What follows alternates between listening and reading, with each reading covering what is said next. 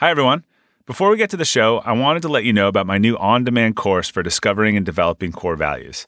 On this podcast, I've chatted with many guests about the importance of incorporating core values in their life and career. High achievers will tell you it's the key to many of their accomplishments. I get asked a lot by readers of Friday Forward and Elevate about the best way to do this, and I haven't had an easy answer to date.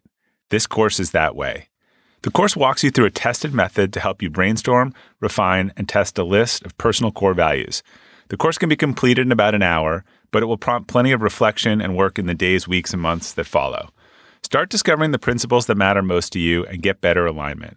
You can learn more about the course at corevaluescourse.com.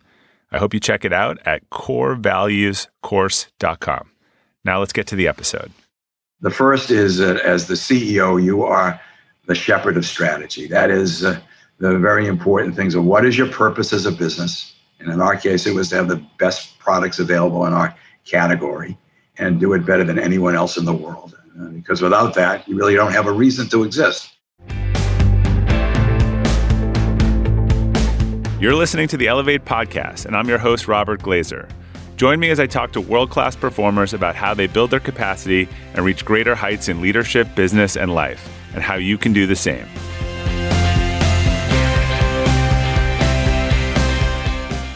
Welcome to the Elevate podcast. Our quote for today is from Christine Gregory. It's up to us to live the legacy that was left for us and to leave a legacy that is worthy of our children and future generations. Our guest today, Robert Rosenberg, inherited a business from his father and turned it into one of the world's most recognizable brands. He's the former CEO of Dunkin' Donuts, and during his leadership tenure, he grew the company from 100 stores and 10 million in sales to 6,500 stores worldwide with over 2.5 billion in global annual revenue. Robert is also the author of the new book, Around the Corner to Around the World, where he shares the history of his tenure and shares the lessons he learned along the way. Robert, welcome. It's great to have you on the Elevate podcast. My pleasure, Robert. Thank you for the invitation. So I, I probably drove uh, by no less than ten Dunkin' Donuts this morning, as as, as happens in, in the Boston area. So if any, anyone from the Northeast, you can't go probably five minutes without seeing a Dunkin' Donuts. So that's that's today. But I'd like to wind back the clock uh, about the beginning. So you've had a remarkable career. You're when you're 25, your father handed you the reins of his company, Universal Food Systems, which included Dunkin' Donuts at the time. So what what did it look like when you took it over? What were the conditions? Was your dad was he retiring? Was he just done, or, or were you even prepared for this role? Or I all of these things I'd love to understand. it was, uh, to say the least, a breathtaking moment. Uh, I had sort of grown up in the family business and sort of worked above the store, so to speak. I had lots of different jobs as a kid, and I expected to join the family business uh, when I graduated business school, but absolutely had no idea that I would be asked to helm this business called Universal Food Systems in 1963. And, and it, it was a, a, challenging decision for a young kid at the time, 25. And, and there were some steps I took that may be useful to others. Uh, sometimes you don't get the chance to decide when important choices are going to come into your life. And in this case, this one presented itself very early. And um, and I had prepared myself by virtue of learning my trade and gone to hotel school and worked in different jobs in, in the business. My father and my uncle, uh, who was a CPA, my father was an eighth grade educated guy and a real entrepreneur, uh, had built an industrial feeding business. That was, those were trucks that went around to construction sites and small uh, offices and factory sites where people would come outside and stand in line and get coffee hand. And that business was reasonably successful until about the end of the 1940s, right after the Second World War, when vending machines started to come into play and, and started to put a dent in the business and a desire to, to sort of diversify the business and keep their dreams of business success alive, they decided to diversify and open a donut shop. Took them a couple of tries to get it right in a couple of years. They opened something called the Open Kettle. It wasn't very successful. Had to rip it down and restart again, which is not all unusual for people starting a business. But the partners couldn't get along. And they split up in 1955 uh, for the then book value of the business. We had to remortgage our house. My father had to buy or sell. Ultimately, partly, I think, because of my own urging as a kid, uh, he bought rather than sold. And my uncle started a business called Mr. Donut. And yeah. for those of you who grew up in Boston, you may remember that chain. And for a long time, it was uncertain which of the two businesses, Dunkin' or Mister, were going to emerge on top. So it was against that backdrop of uh, of a broken partnership, family conflict of immense proportions. So I assume that destroyed the family at that at, at that. It put a big serious uh, dent. We put it back together years later, but for for numbers of years, uh, which also passed on to a second generation between my cousin by marriage, who was also my counselor at camp, and myself. Uh. Also carried on the feud for a number of years as well until we emerged and vanquished. But but that was the backdrop of, of what I was being asked to take over. My dad left me a company not called Dunkin' Donuts, but but asked me to take over a company called Universal Food System. Eight little businesses, one of which was Dunkin'. And uh, there was a 20 hamburger style operations called Howdy Beef and Burger, House of Pancakes, a vending company, an industrial feeding business, a cafeteria business eight diverse businesses. It it was. Uh, so had you planned? Had I mean, this, I have a hundred questions, but had had you planned it? To, like, was the plan that you were going to go in and take it over? It doesn't sound like this was a five year plan. Like, but, but, so were you planning on working in the business and then going and doing something else? No, it was my plan to, to join the business. We weren't really, never had a specific job. I, I was given the responsibility to report to the administrative vice president when I graduated business school. Yeah and uh, to find a place where I could add value. And it was during that time that I had really taken a real keen look at to see if some of my hypotheses about how to fix the business, which it wasn't on its way to, to bankruptcy, but it had really leveled off. It was earning about $100,000 a year in pre tax profits. And while in business school, I had the opportunity to take courses in strategy and take uh, courses in retailing and, and I, I, came to the conclusion, even at a young age, it certainly wasn't prepared to be a CEO, but I had some insights. Yeah. And one of which was that a, a young business can die as much from indigestion, having too much on its plate, as from starvation, not enough people and not enough capital. And that was my hunch. And so it took like six or seven weeks to look around. My dad had asked me immediately after I graduated to take it over, and he was obsessed by the fact that my uncle, who had started Mr. Donut, had overtaken him. And their own family circles, they used to, you know, run each other down in front of friends and neighbors about who really started this business and who was the better businessman. And it looked like we were losing. and in a fit of pique, a 48 year old healthy dad, who I guess wasn't quite sure how to fix the problems of too much on his plate, and was now facing a competitor who had only one streamlined uh, concept to develop so he was 48 when he turned over the reins. Yeah, he was 48 and I, I was 25. So this is not retirement age. No, no. In fact, while I was in my second year in business school, my dad had taken me to New York with him, and we met with a private equity buyer. He was earning $100,000 in pre tax profit and was trying to sell the business because he was, I think, embarrassed by the fact that he might lose this war with Mr. Donut. He tried to sell the business for a million and a half dollars. In those days, the tax brackets would have allowed him to be a millionaire after taxes, which was his goal, and no one would be willing to pay it. So he had turned the day to day operations over to an executive vice president. And it was my guess that the executive vice president, rather than dealing in strategy, was dealing in tactics. And the problem with the business was an inappropriate strategy too many businesses, too many directions, not enough focus. How many people for those six or seven businesses that you just listed were there? In terms of what the payroll was, I'm not quite sure, but, but it was in the hundreds, clearly it was far spread out, and some of them were company-owned stores. Uh, certainly, the cafeterias, the vending machine company, were the other businesses, many of which are franchised, but they were company. So, so you, you took over a holding company. I took over a holding company. That's yeah. exactly right. And um, in order to to try to keep it from being sold, because uh, as I took over and started to, we started to focus the management team and myself on one of the businesses and sort of rob the others of resources and either divest ourselves or get out or close them down. The pressure kept up to try to sell the business all, all the way through. Through the better we did, the higher the price got. What was that? Your dad's pressure?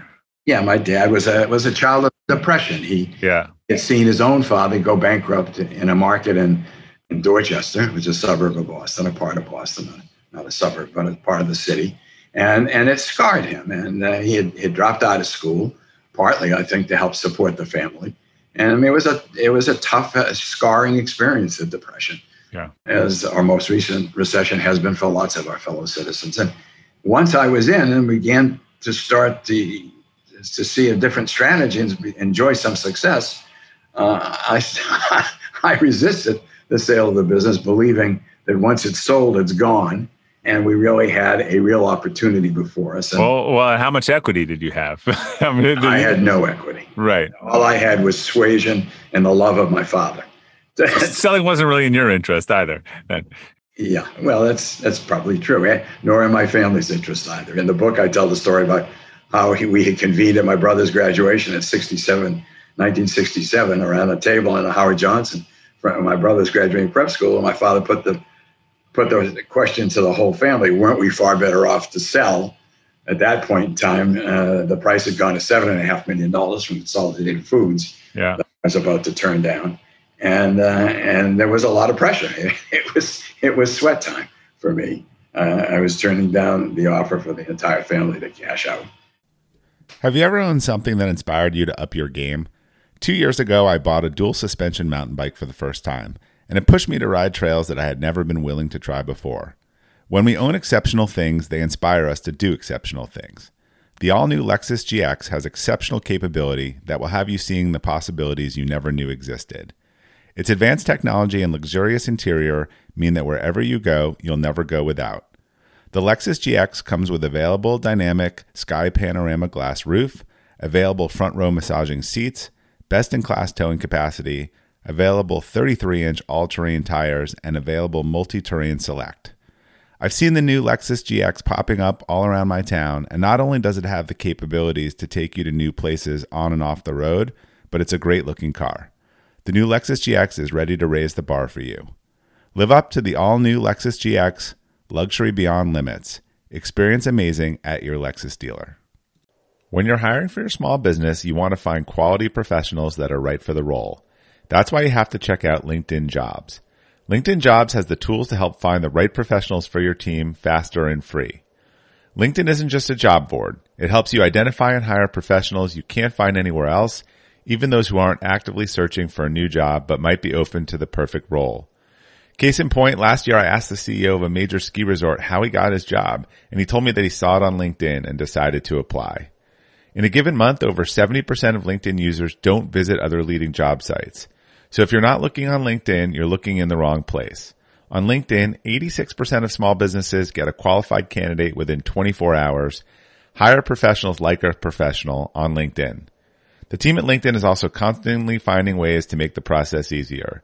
They even just launched a feature that helps you write job descriptions, making the process easier and quicker. Post your job for free at linkedin.com slash practical. That's linkedin.com slash practical to post your job for free.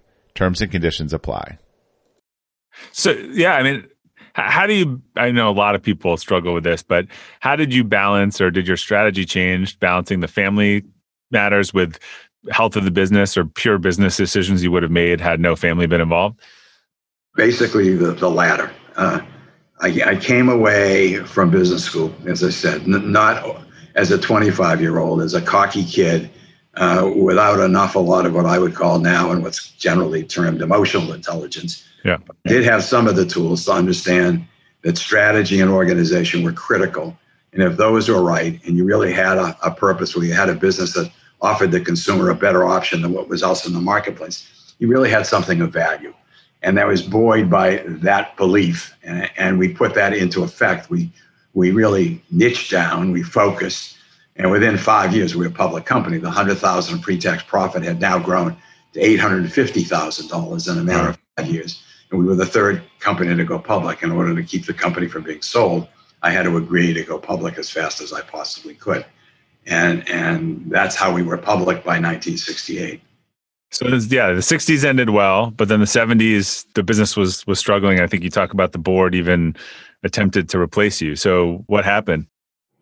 I began to do that. I mean, the tension between what I would call experimentation and exploitation seemed to be always present in it's sort of the art of management. How much do you really pay attention to sort of polish up the diamond in the rough, which in our case was the Dunkin' Donut business. And when we did that in the first five years, we were extraordinarily successful. We standardized the menu, standardized markets, standardized store design, pricing, um, how we were going to go to market with franchise opportunities, advertising. All of those things worked, and we were incredibly successful. Unfortunately, you can't put an old head on a young body, and I began to make the very same mistakes that my dad did years ago. I began to, to redefine the strategy of a focused coffee and donut company to become a franchise business. We were growing earnings at 50% compounded. And I thought, my goodness, you know, the seduction of Wall Street and being highly you know, touted as a wunderkind, and decided that the best way to do that is if I could franchise many businesses simultaneously. Yeah. So I changed the mission of the business and I had an entirely inappropriate objective, which was to continue growing earnings at 50% compounded. Little did I realize at 30 years old, if I kept that up, that I'd be larger than the gross domestic product of the United States. It was crazy. Yeah, that is a tough threshold compounding to try to keep up. Yeah. so, so, sell a lot of franchises, which sounds like you try to do. Yeah. to sell a lot of franchises, and but I started other businesses. Started Charles Goodlife Fish and Chips. Started the conversations with IBM about learning centers to remediate kids. I could franchise. I could franchise with Hat Corporation of America. When JFK stopped wearing hats, they had one open haberdashery stores. So I was busy doing that, opening up Japan I was also on the, in the chairs to become president of the International Franchise Association. So I had done the very same thing, way overextended my organization and myself personally, and almost ran the company and everybody that was following me off a cliff.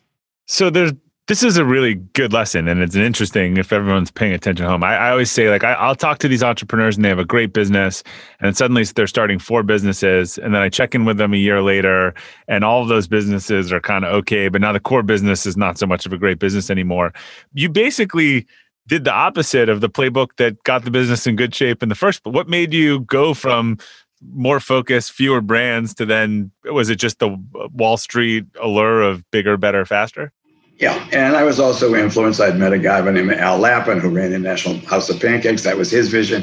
He was ahead of me in the chairs at the International Franchise Association, and I fell in love with his idea and uh, and took it as a, as my own. He wanted to buy us to join his uh, franchising conglomerate.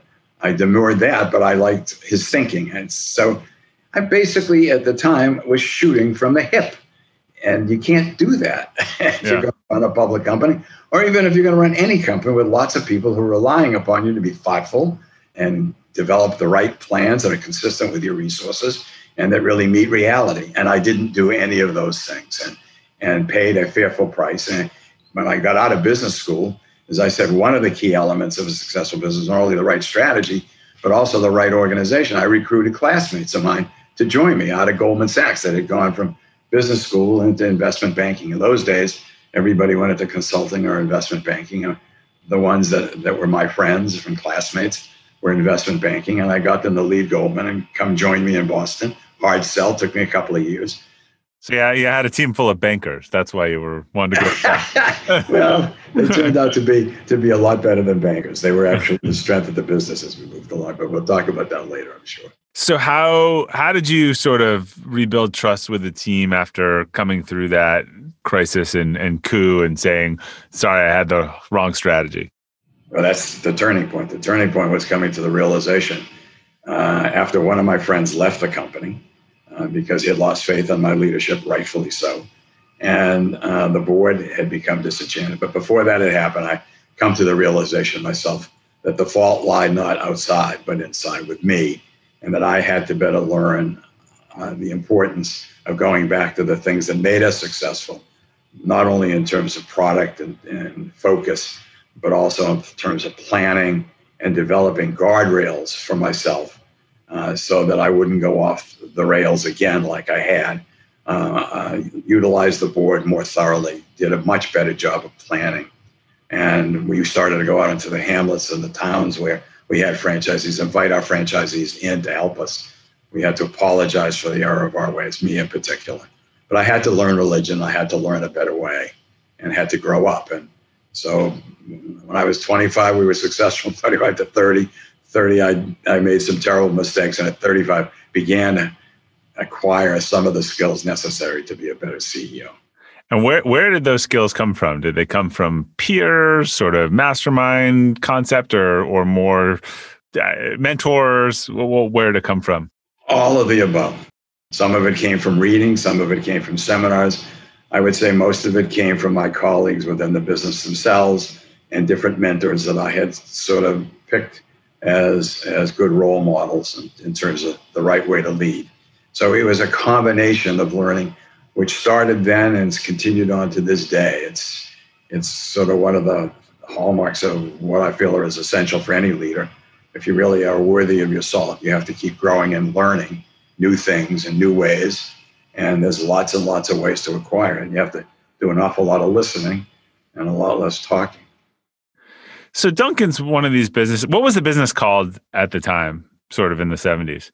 It was called Dunkin' Donuts. We went public as Dunkin' Donuts. As Dunkin' Donuts, yeah. 68. From 63 to 68, it was Universal Food Systems. We went public as Dunkin' Donuts, and by by 69, I had sold all the other eight businesses off. We were only focusing on one business. It wasn't until 70 or 71 that I began to start to, to diversify to keep the, the beat up at 69 or so. And, and I never changed the name of the business and stopped the other other businesses that I was exploring and changing the mission and extending the brand too far. I'm extending the organization too far, too fast. So when you decided Dunkin' was the business, that was part of that was the decision when you then started scaling off all the other businesses. That was started both in 63 when I reached that decision. Yeah. Lost it in 69 or 68 when we went public, and then regained it again in 73 after we had gone through this terrible period of flirting with diversification right. in a significant way. So, what happened when you went public with the relationship to family and the uncles, and how did that stuff? Because uh, now your dad was out, your family was set, right? I know where Mr. Donut's still around, right? Because I I can remember it as a kid. Yeah, yeah. Well, Mr. Donut had been sold in '68. The same time, my father was pressuring me to sell the Consolidated Foods. At that point in time, there were an awful lot of uh, packaged goods companies that had realized that half the food in the United States was being sold through restaurants as opposed to supermarkets, and everybody was diversifying and trying to buy uh, fast food operations. And uh, everybody had been selling out. Burger King sold to, to General Mills, uh, uh to Pillsbury. Uh, Red Lobster had sold to General Mills. Everybody had been selling out at that time. Yeah. And Donut uh, had lost the donut wars by 68, and they had sold for $6 million, I think, to International Multi Foods. And so the donut wars sort of came to, at least for temporarily, to an end. So everyone was good until were the holidays. Holidays were back on. No, not quite. It took a, it took a little bit longer time to, to piece it all together. And, and uh, in a family business, uh, mo- most businesses in the world today are family businesses. Yeah. And unfortunately, only about a third of them make it to the next generation. And then less, uh, close to 10 or 12% make it to the third generation. Because there are lots of potential issues that exist in family business that often don't exist in other corporate enterprises. And because you've got the pressure not only of running a business, but also reconciling an awful lot of emotional issues of family in there as well too. And we were not totally absolved from that. So my father uh, cashed out that first day and took not a million and a half dollars, but four and a half dollars. It still ended up with almost 50% ownership in the company. Moved 80 miles away to New Hampshire to start a harness racing, breeding, and racing business. Huh. And uh, fully had told me that you know I was in charge, only to find out from my own experience and from those of others I have met who have taken hmm. family businesses that a founder and is due all the respect in the world because without a founder there would be no business. Yeah. You really owe it to the founder and they should always be respected for that. But if you are to change a business, uh, and to grow a business, it requires a lot of change. In our case, we had to change our strategy, change the organization, and in fact, even change the name of the company itself from Universal Food Systems to Dunkin' Donuts. And, and the founder, even though he lived 80 miles away and never came to the office, still thought he was in charge. and that's not unusual as I run into more sons or, or heirs of, of family businesses that take them over.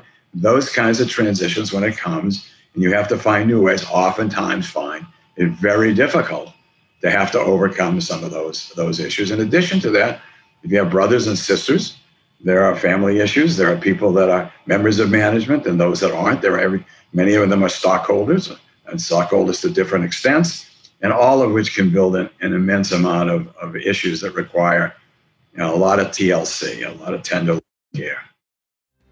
In 2017, entrepreneur John Rampton was frustrated with the available calendar tools, which led him to create Calendar.com. Calendar.com allows all of your different calendars to come together in one place. It also has some great features that solve many of the common frustration of team calendars. Smart links with notifications ensure you never need to worry about double booking or no shows.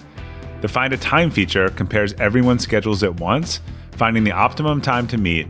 No more emailing back and forth trying to find out when everyone is free. And you also get analytics that will give you reports that show how you and your team are spending your time, allowing you to be more efficient.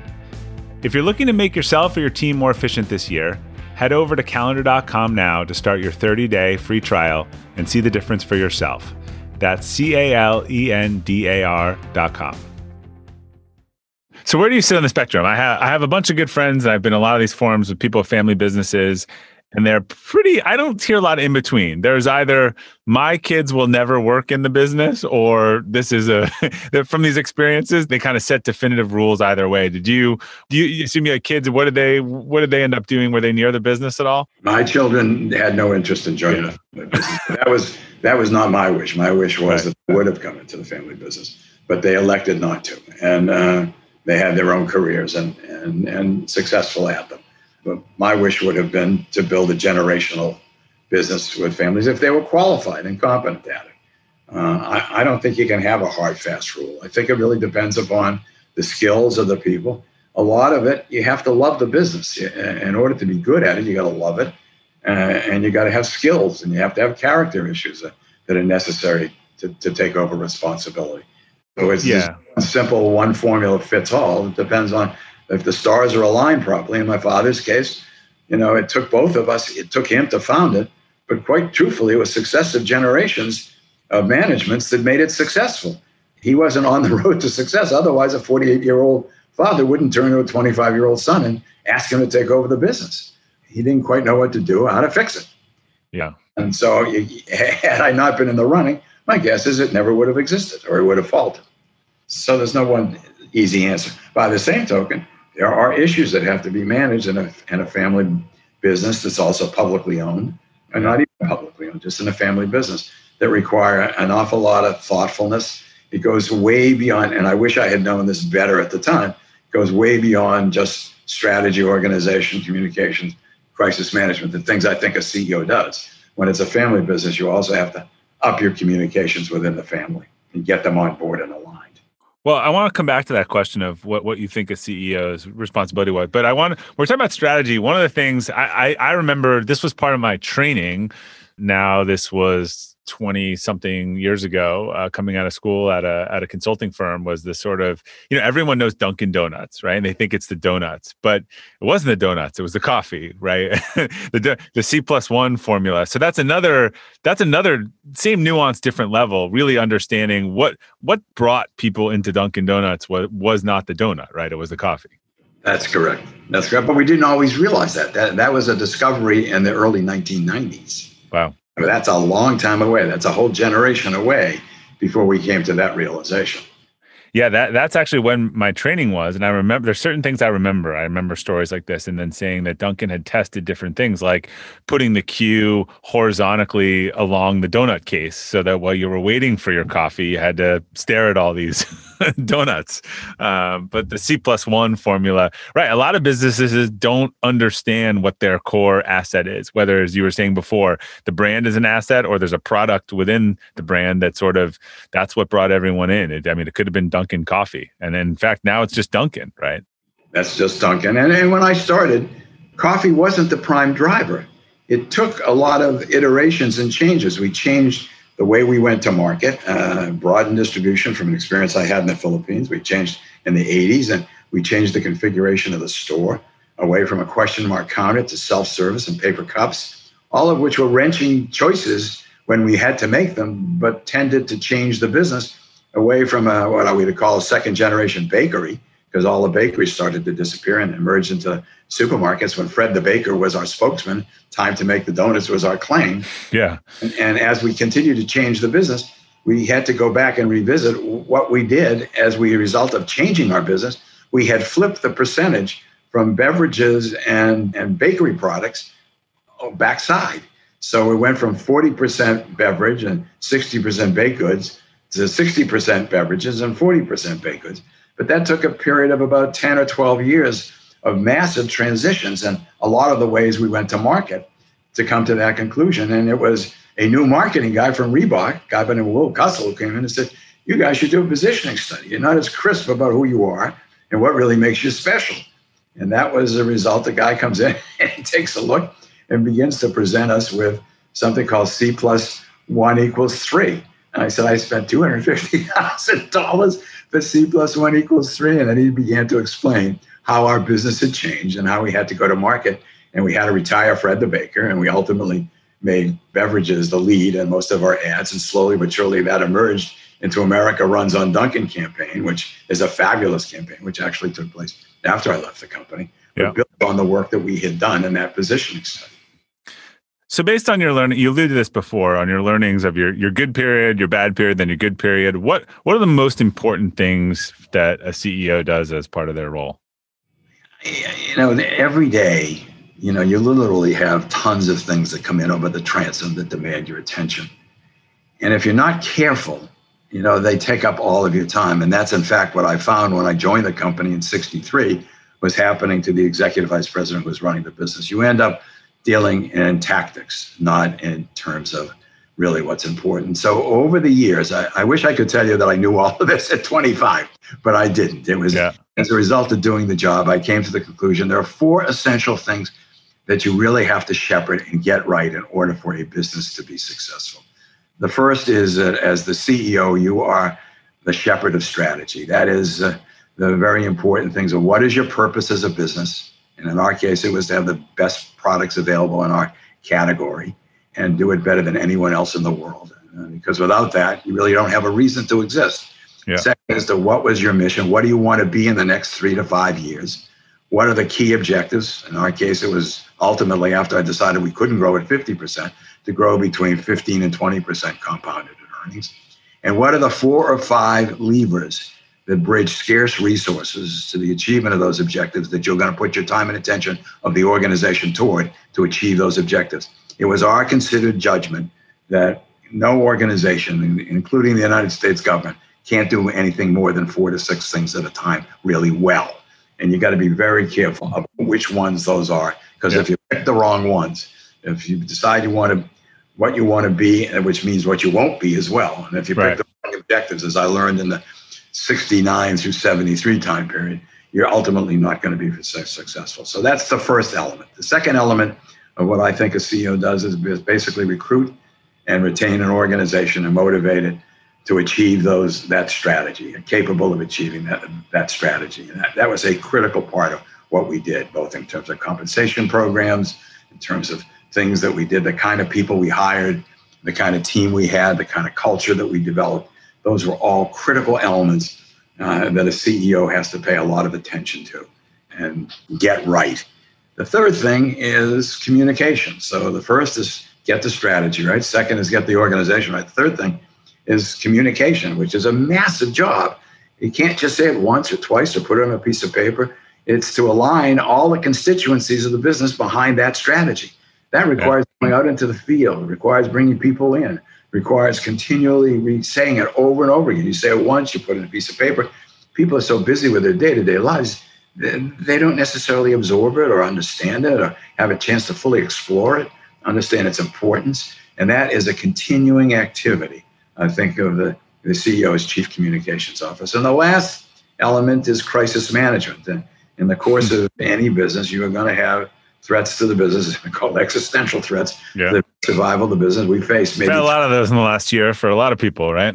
Exactly. Yeah. Uh, exactly right. Uh, and handling how you handle crisis, which the country is living through right this minute, and how you hand, one handles crisis is very, very critical.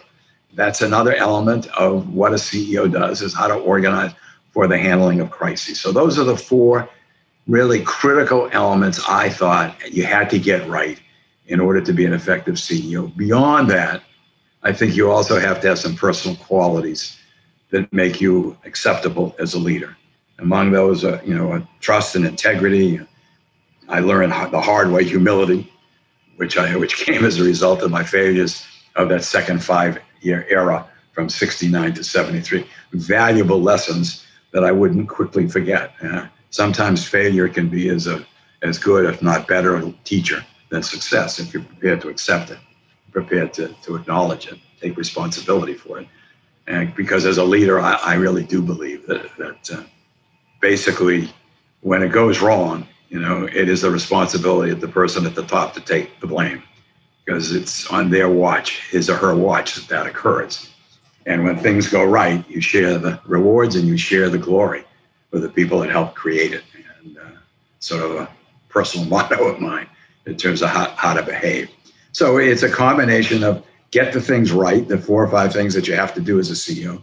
And you have to make sure that, that you're worthy in terms of characteristics as a person to be worthy of leadership. It's, it's an honor to lead people.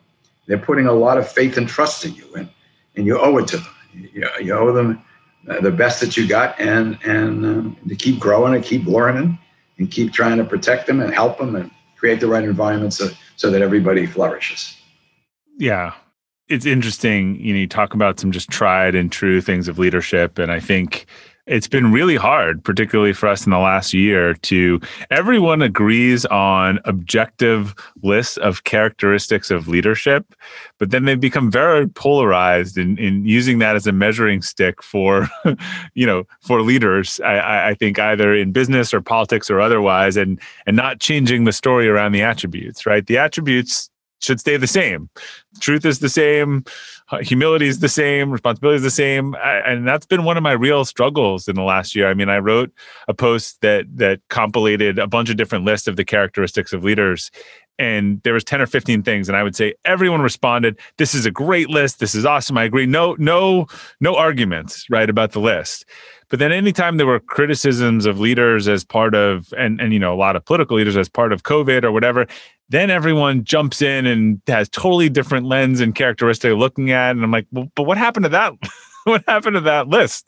Um, so uh, it, it's been a rough year for leadership yeah, I, I, I, think that there's more to do with the political spin than it does to do with the fact that the characteristics change. No, they don't change, right? But people exactly right. They they are steady. truth is truth. Right. Trust is trust. I mean, I have my own ways of measuring trust, and it starts with uh, uh, public and private conversations are the same. That's uh, sincerity. Second is competence. But th- there are ways to know if you want to but if your objective is to gain political power or or or to to confuse the followership by parsing words, maybe you can do that. But ultimately, I think the standards are the standards. Someone said character is destiny. I totally believe character is destiny. And there is a right character and a true north, and there isn't. And uh, I, one shouldn't get confused. It isn't that confusing, in my view. No, so, any, any uh, favorite lessons we're missing from around the corner to around the world? Well, there's a lot of them. I mean, basically, I you know I really view as sort of the book as a buffet of issues. Uh, some of which we touched on, others we haven't. For example, for those would-be entrepreneurs, uh, I think the whole notion of franchising is not as well understood as it could be.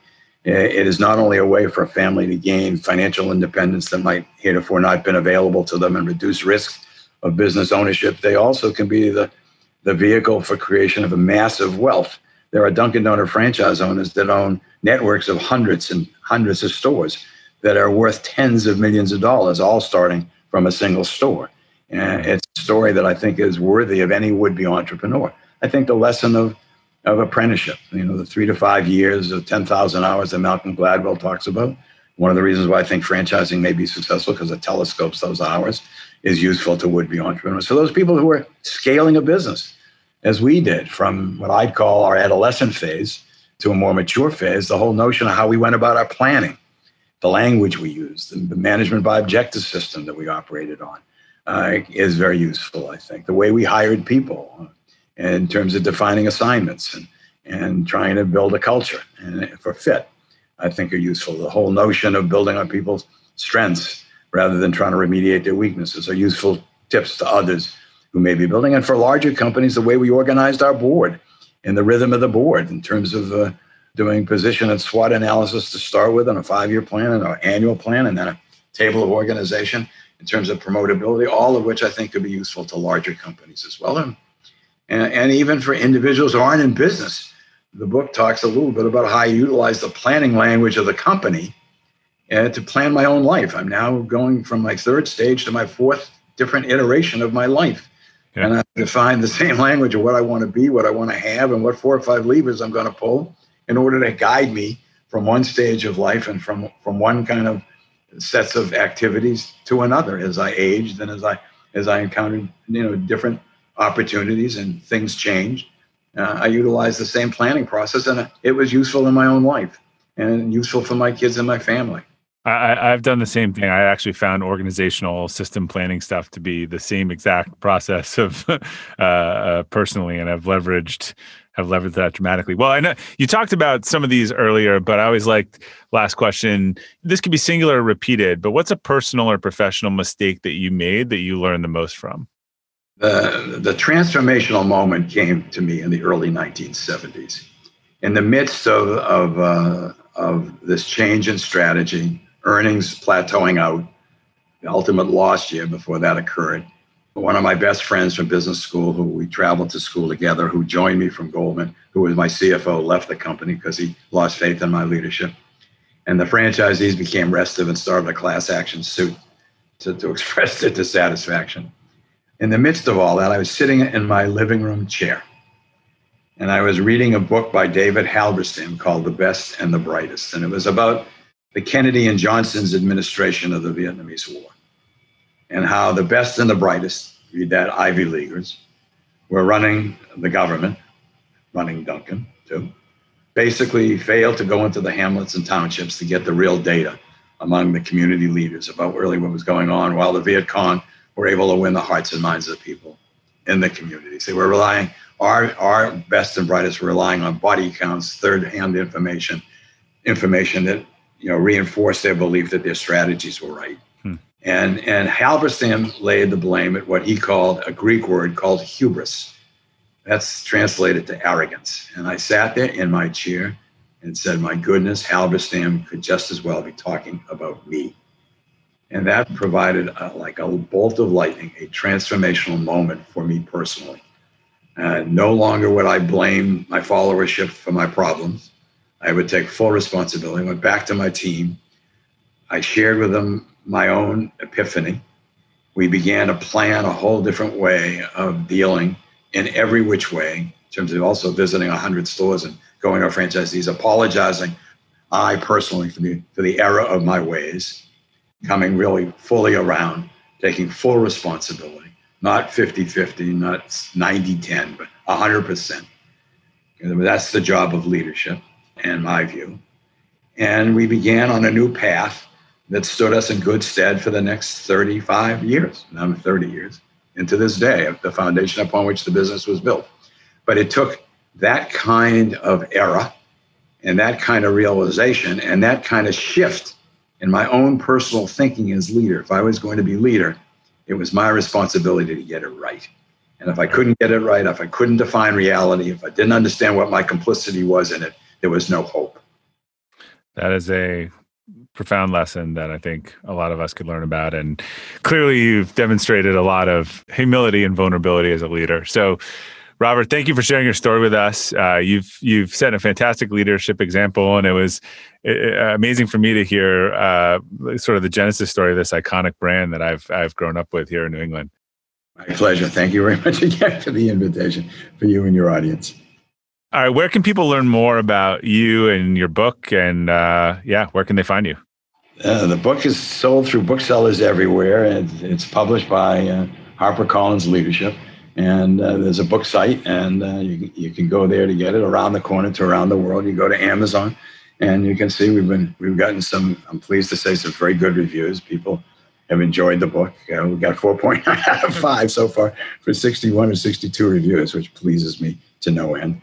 Hopefully, I, uh, the reason for writing was to provide some some benefit to future leaders or to anybody who finds themselves in a leadership position, uh, whether it's a family, whether it's a community, or whether it's a business. And those are the places where you can get it. All right. So, to our listeners, thanks for tuning in to the Elevate podcast today. We'll include links to Robert and his new book on the detailed episode page at robertglazer.com. Thanks again for your support. Until next time, keep elevating.